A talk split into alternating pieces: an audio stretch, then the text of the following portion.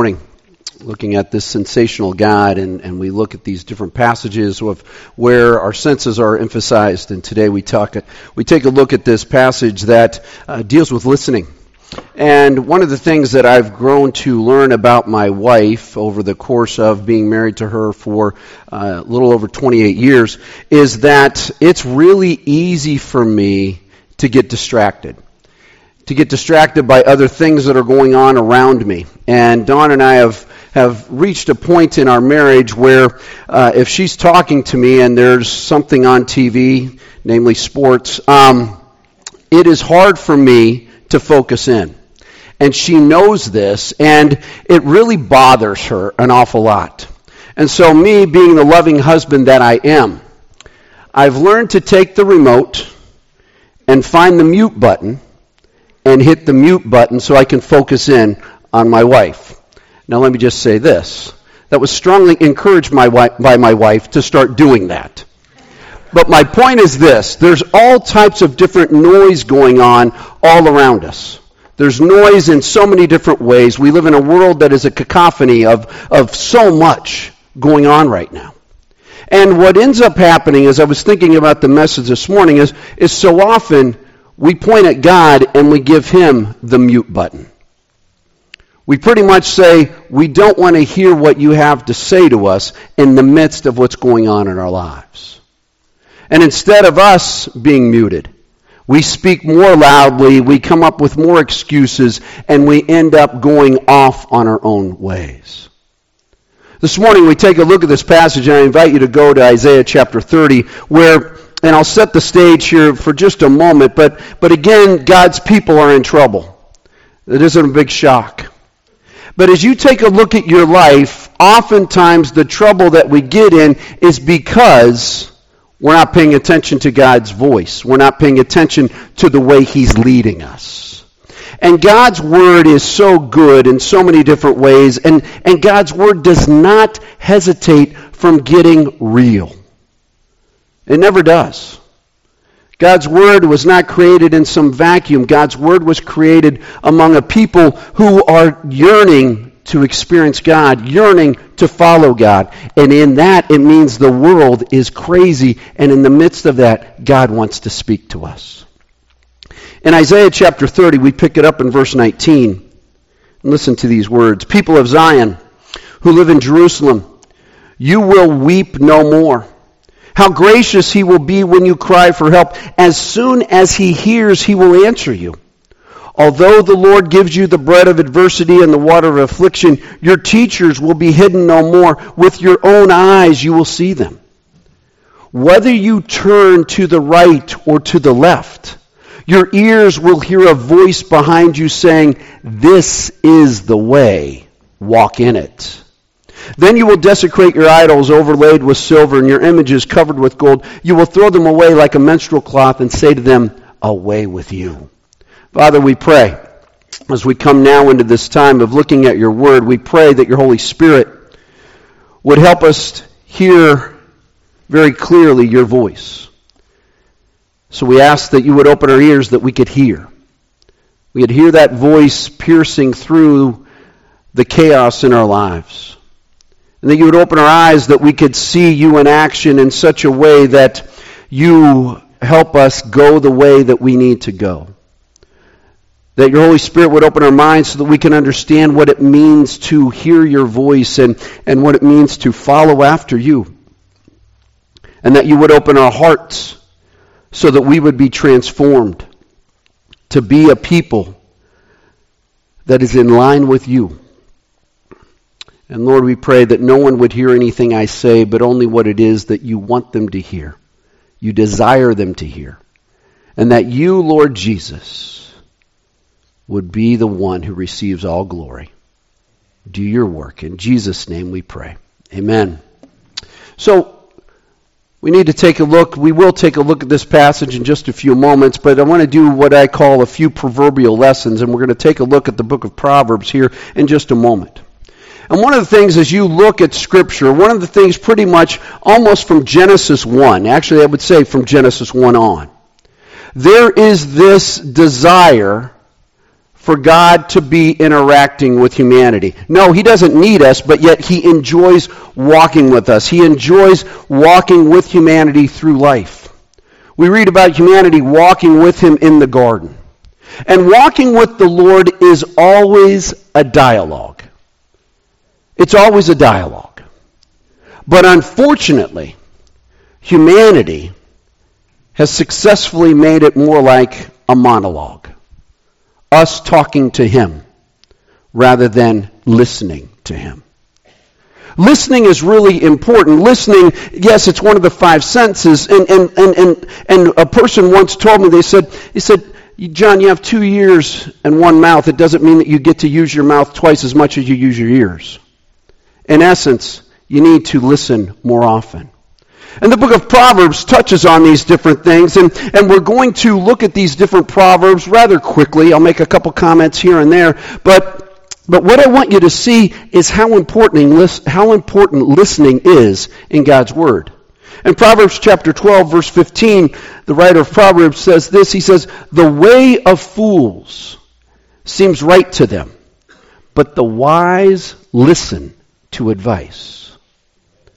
I remember when I was in high school, my parents were some of the most moronic people I'd ever met in my life because I knew what was right. I knew far more than they did about things.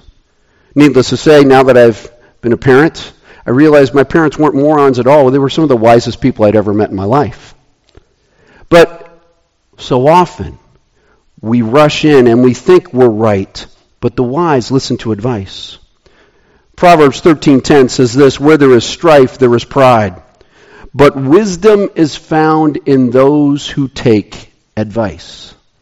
Again, we see this theme of the importance of taking advice. Proverbs 15 verse 31 says this, whoever, whoever heeds life-giving correction will be at home among the wise. Consider that. Whoever heeds life giving correction will be at home among the wise. Perhaps you're here this morning thinking you're not all that wise. If you heed correction, if you heed life giving correction, you'll be at home among the wise. It's one of the wisest things you can do. Proverbs, verse 8, Proverbs 18, verse 13 says this To answer before listening, that is folly and shame. You see that happen every now and then uh, on the game show Jeopardy! Person buzzes in before they realize where this is going. And they end up losing money and all these types of things. They need to wait. Proverbs 19, verse 20 says this Listen to advice and accept discipline, and at the end you will be counted among the wise. Proverbs 23, verse 12 says this Apply your heart to instruction and your ears to words of knowledge. What are you learning? What are you, what are you listening to in your life? Are you getting more knowledge? Are you gaining more wisdom? And then this one is for anybody who's not a morning person. Proverbs 27, verse 14 If anyone loudly blesses their neighbor early in the morning, it will be taken as a curse. Okay, there we go. I knew there were some non morning people here. So, loudly blessing someone in the morning, seen as a curse. And then Proverbs 29, verse 20 Do you see someone who speaks in haste? There is more hope for a fool than for them. You see this theme here. And it's not only Proverbs that emphasizes the importance of listening, it's all throughout God's Word. It's there, it's there, and we need to listen. Listening always matters, but there's a question that goes with it, and it's this question to whom or what are you listening? So many of us are listening to voices from our past that says you're never going to be forgiven for that. Some of us are listening to the voices of the world that says this really is the way you need to go. You need to be more about material things and, and getting and gaining more and more and more we have all these different voices around us, and, and, and so we're hearing them, we're listening to them, but what's important is, is it in line with God? God, in essence, in Isaiah chapter 30, seems to be saying to the people, lend me your ear. Isaiah 30, verse 19. People of Zion who live in Jerusalem, you will weep no more. How gracious he will be when you cry for help. As soon as he hears, he will answer you. God's people, as I told you earlier, God's people are in trouble. Uh, in trouble. They are listening to offers for help. If we're in Isaiah chapter 30, I encourage you to go back to verse 1 and listen to this. Woe to the obstinate children, declares Yahweh, to those who carry out plans that are not mine, forming an alliance, but not by my spirit, bringing sin upon sin, who go down to Egypt without consulting me, who look for help to Pharaoh's protection, to Egypt's shade for refuge. Egypt is offering to help God's people. Egypt is, is, is offering them something that they cannot possibly fulfill. The Assyrians are on the move. They're moving in. Israel and Judah know that their time is coming to an end if things don't get turned around. They're looking for an alliance. They're asking for help, but they're not asking God for help.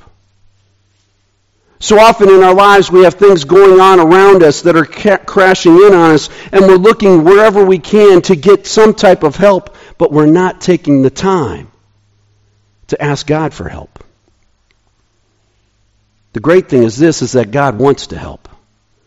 Go a few more verses, go down to verse 15 in Isaiah 30 and look at what happens here.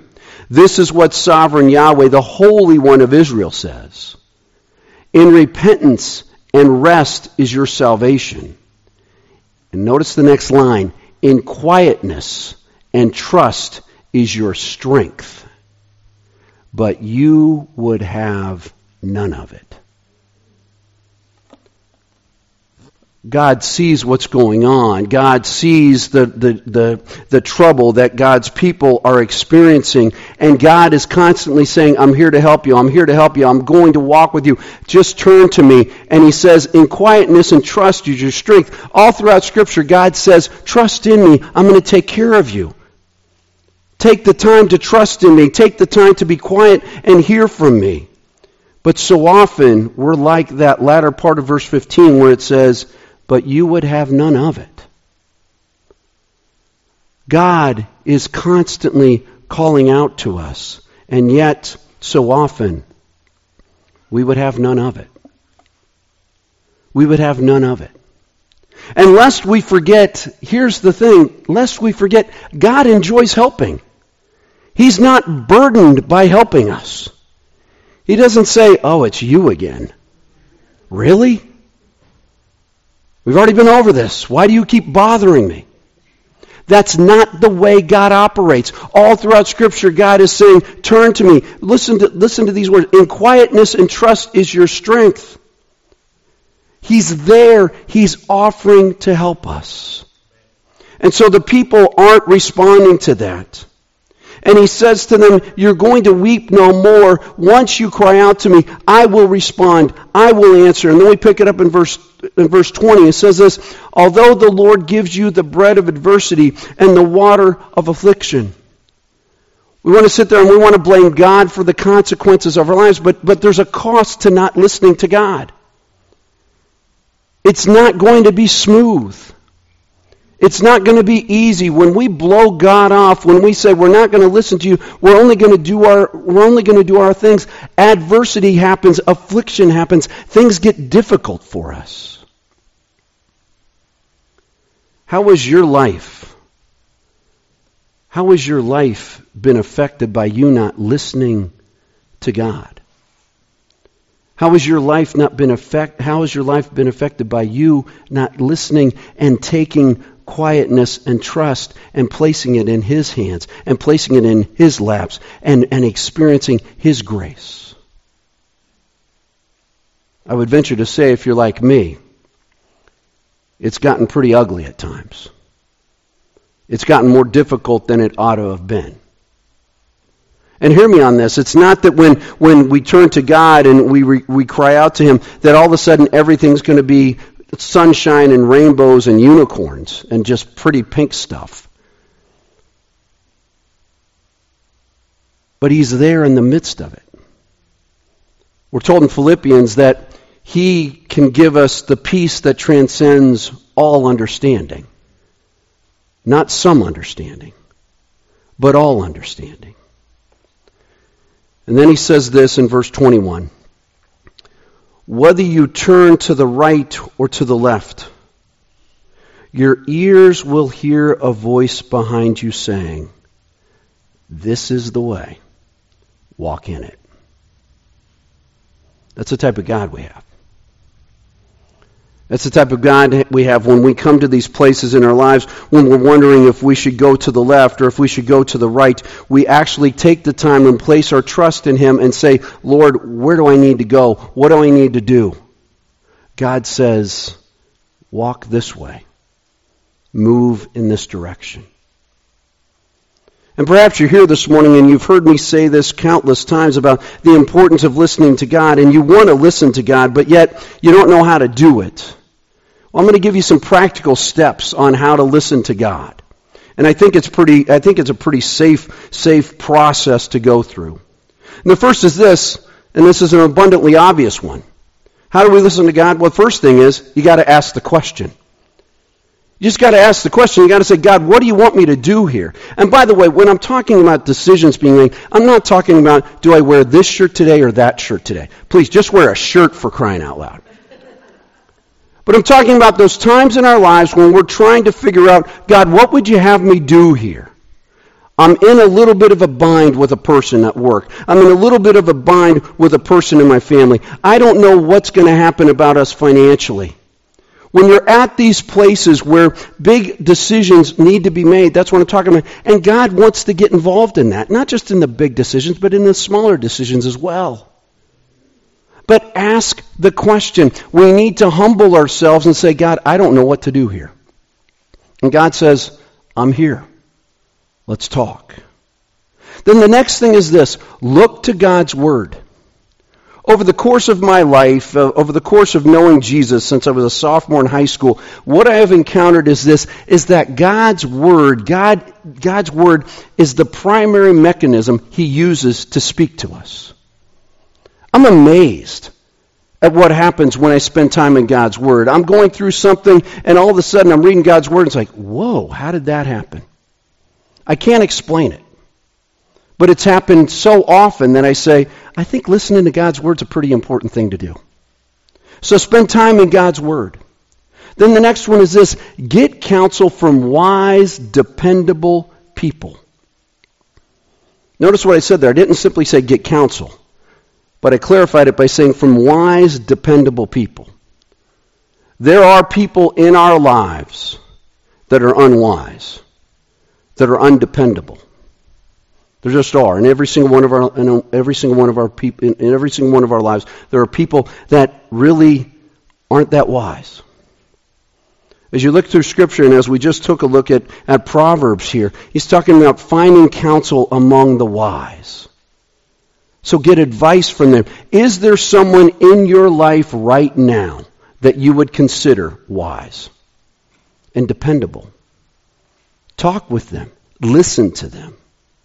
And then I want to go back to Isaiah 30, verse 21. When you hear the response, this is the way, walk in it, here's the deal. Is it in direction? Is the direction that you're getting this advice, is it in line with what we know to be true of God? God never goes against what God says in Scripture. What we know to be true of God is going to be true in the answer that we receive. Well, Lord, I'm, I'm, uh, I'm in a pickle here financially. Would you guide me as I think about embezzling this money? God's not going to say, go for it. That's not the way He operates. God is consistent. And so we need, and when, we when we're thinking through the answer, we don't sit there and say that we need to go in an opposite direction of what we know to be true of Him. But then the other thing is this as as we see the direction, is it in line with what we know to be true of God? Here's the next thing. Make the move. Don't just sit there. Move. So often we pray and we pray and we say, God, help me here, speak to me here. And God's speaking, and we know He's speaking, and we know He's leading, and we sit there and sit there and sit there. There are opportunities before us all the time to represent Jesus Christ. And He's asking us to take a step. And as we take the step, what happens? we find this to be true that He's there. Some of you have been praying about things for a long time.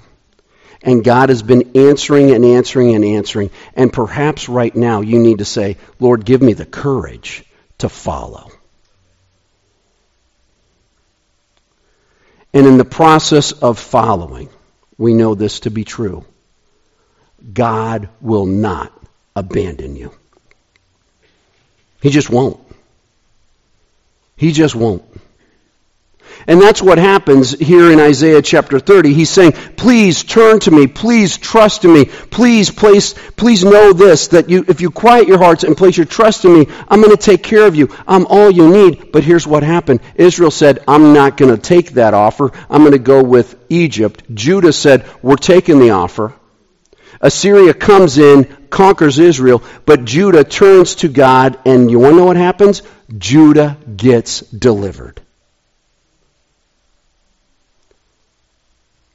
Right now is an opportunity for you to listen in. What is it that God wants to do in your life? And I invite you to turn a few pages to the left and go to 1 Kings chapter 19 where we see this played out a little bit more. And in 1 Kings 19, again, the situation is not good for a guy by the name of Elijah. He has taken on the prophets of Baal. He's wiped out the prophets of Baal. And we pick it up in 1 Kings chapter 19, verse 1. Now Ahab told Jezebel everything Elijah had done and how he had killed all the prophets with the sword.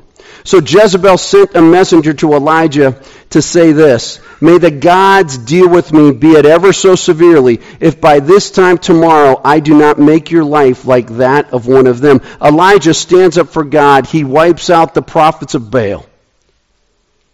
He sees God do amazing things. And now Elijah is on the run because of this woman by the name of Jezebel we read this and say, What is going on? How does that happen? You just saw God do great things, and now you're on the run from this woman? Let me just say this Jezebel was not a nice person. That's all there is to it. You just need to know that.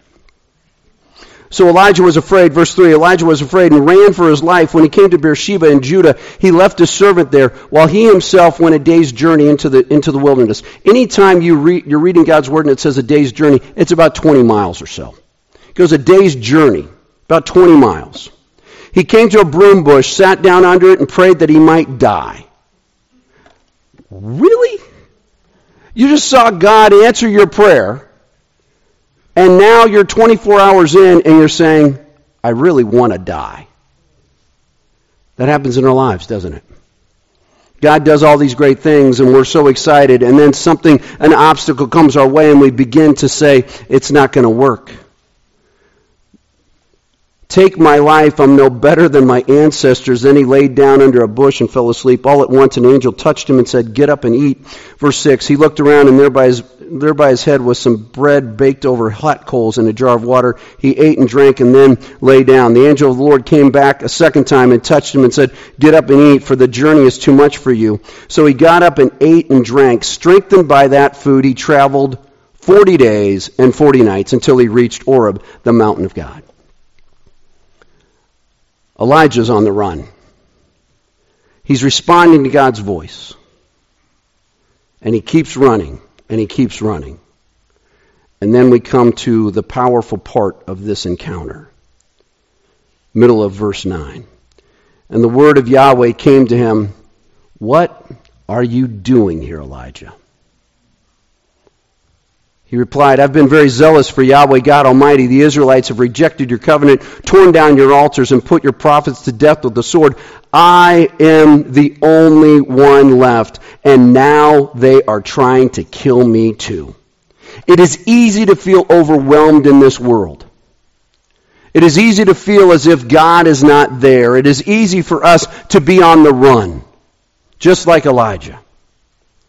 It's easy. We all get it. We all feel overwhelmed. And then in the process of feeling overwhelmed, it's tempting to think that we are on our own. I am the only one left, and now they are trying to kill me too.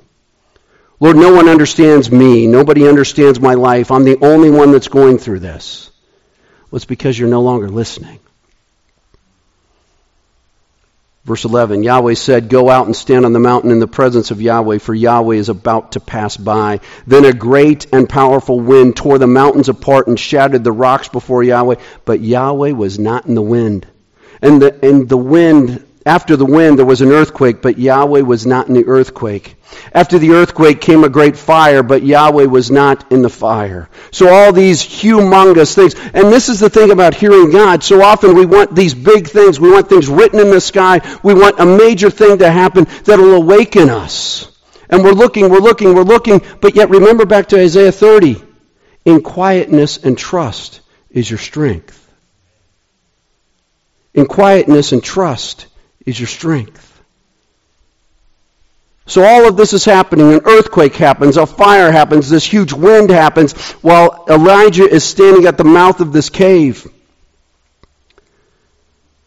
And after the fire came, a gentle whisper. When Elijah heard it, he pulled his cloak over his face and went out and stood at the mouth of the cave. Then a voice said to him, What are you doing here, Elijah? Is it possible that right now in your life, that small, still voice is speaking to you, saying, What are you doing here? I've been faithful. I'm the good, good father who's not going to let you down. My foundation is firm. I will not fail you. But yet, we're not listening. Verse 14, he replied, I've been very zealous for Yahweh God Almighty. The Israelites have rejected your covenant, torn down your altars, put the prophets to death with the sword. I'm the only one left, and now they're trying to kill me too. Okay, Elijah, we've, we've got it. you already told me that. You haven't answered my question. What are you doing here?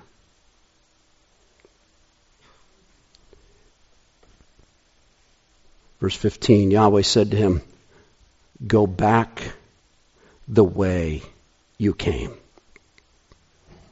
Wait a second. I'm on the run from Jezebel. I know. Go back. Go back the way you came. And go to the desert of Damascus. When you go there, Anoint Hazael king over Aram. Also anoint Jehu son of Nimshi king over Israel, and anoint Elisha son of Shaphat from Abel Meholah to succeed you as a prophet. And then look at verse 18. He tells him to do all these other things. And then verse 18, Yet I reserve 7,000 in Israel, all whose knees have not bowed down to Baal and whose mouths have not kissed him. You're not alone. I've got you. So often in our lives, we don't listen because the chaos is so loud. And God speaks in to that chaos. And he says, What are you doing here? In quietness and trust is your strength. A number of years later, hundreds of years later, there was a man by the name of Jesus. Chaos was erupting all around him. Humanity's sin needed to be paid for. Humanity's sin had brought chaos upon this world in such a way that nobody thought there was a way out. And into that chaos, Jesus came. And I want to give you some homework this week, and I want you to do something if you'd like to. I want you to focus in on the latter chapters of each gospel, namely Matthew 26 and 27, Mark 15, Luke 22 and 23, and John 18 and 19. Here's why. Chaos is erupting all around Jesus. And you're going to see something in those latter chapters. Jesus says very little. At the very moment when he could be crying out and saying, God, I need your help, I need your help, and he could put anything he wanted in play, and he could say, I can call down a legion of angels, and he says it, but he could cry out, he could do all these different things, he could lash out at people, yet Jesus Christ, I believe, is listening. He comes to that place in the garden where he falls to his knees and he says, Lord, if there's another way, please. But not my will, but your will be done.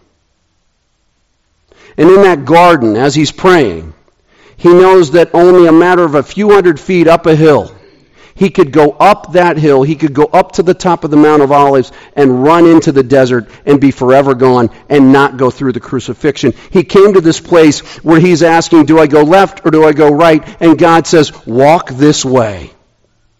And he walked to the cross. As chaos, as chaos reigned, Jesus Christ listened. And he walked that way. And he went to that cross. So that when you and I are in the midst of the chaos, he can speak to us in the midst of that saying, I'm right here with you. I won't let you down. How chaotic right now is your life? How chaotic is your life? Is it, is it, are you in such a, a, a situation where you don't know if you can hear Him? My prayer for all of us this morning is this is that we would quiet ourselves. And in the midst of that, just like Elijah experienced in that cave, just like uh, just like the Jude, just like the people from Judah experienced, they said, "We're going to listen. We're going to place our trust in you." And just as Jesus Christ experiences, he's crying out on the cross and he says, It is finished. He knows this, that he's there for you in the midst of the chaos. He's there for you. My prayer is as we go to this time of praying, that each one of us would hear that small, still voice that says, I'm with you. Father, we pray now in the noise of our life in the noise of our lives, in the chaos of everything around us. We're distracted, we're confused, we're anxious, we're scared. And I pray right now in this silence that you would remind us that in quietness and strength and trust is your strength. O Lord, minister to us in the stillness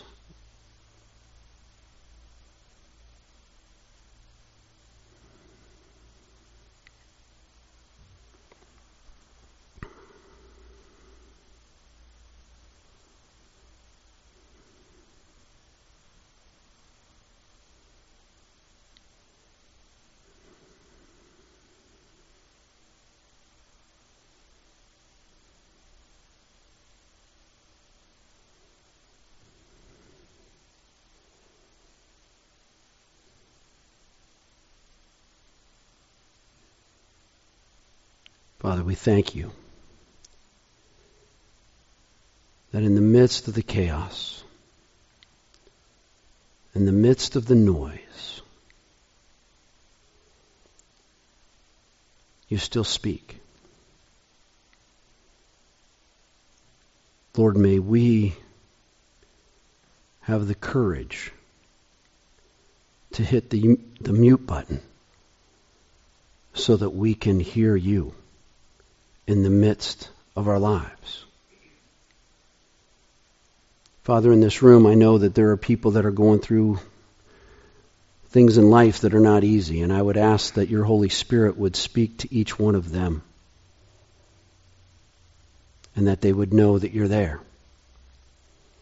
And for those in this room who've been running away from you, only to find that it's gotten more difficult rather than easier, we would pray that you would help us know you and place our trust in you.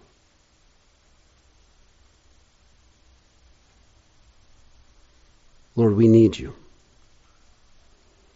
And we thank you for being a God who enjoys interacting with us. Thank you for being a God who says, walk in this way. Lord, help us hear from you as we go into the rest of this week here in a few moments, and that we would place our trust all the more in you. And we thank you, Lord Jesus. We thank you for Lord Jesus for going into the chaos and you rescuing us because you placed all your hope in the one true God. Because you are God. May we never forget that. In Jesus' name we pray. Amen. So we come to this time now, and Adam mentioned this earlier that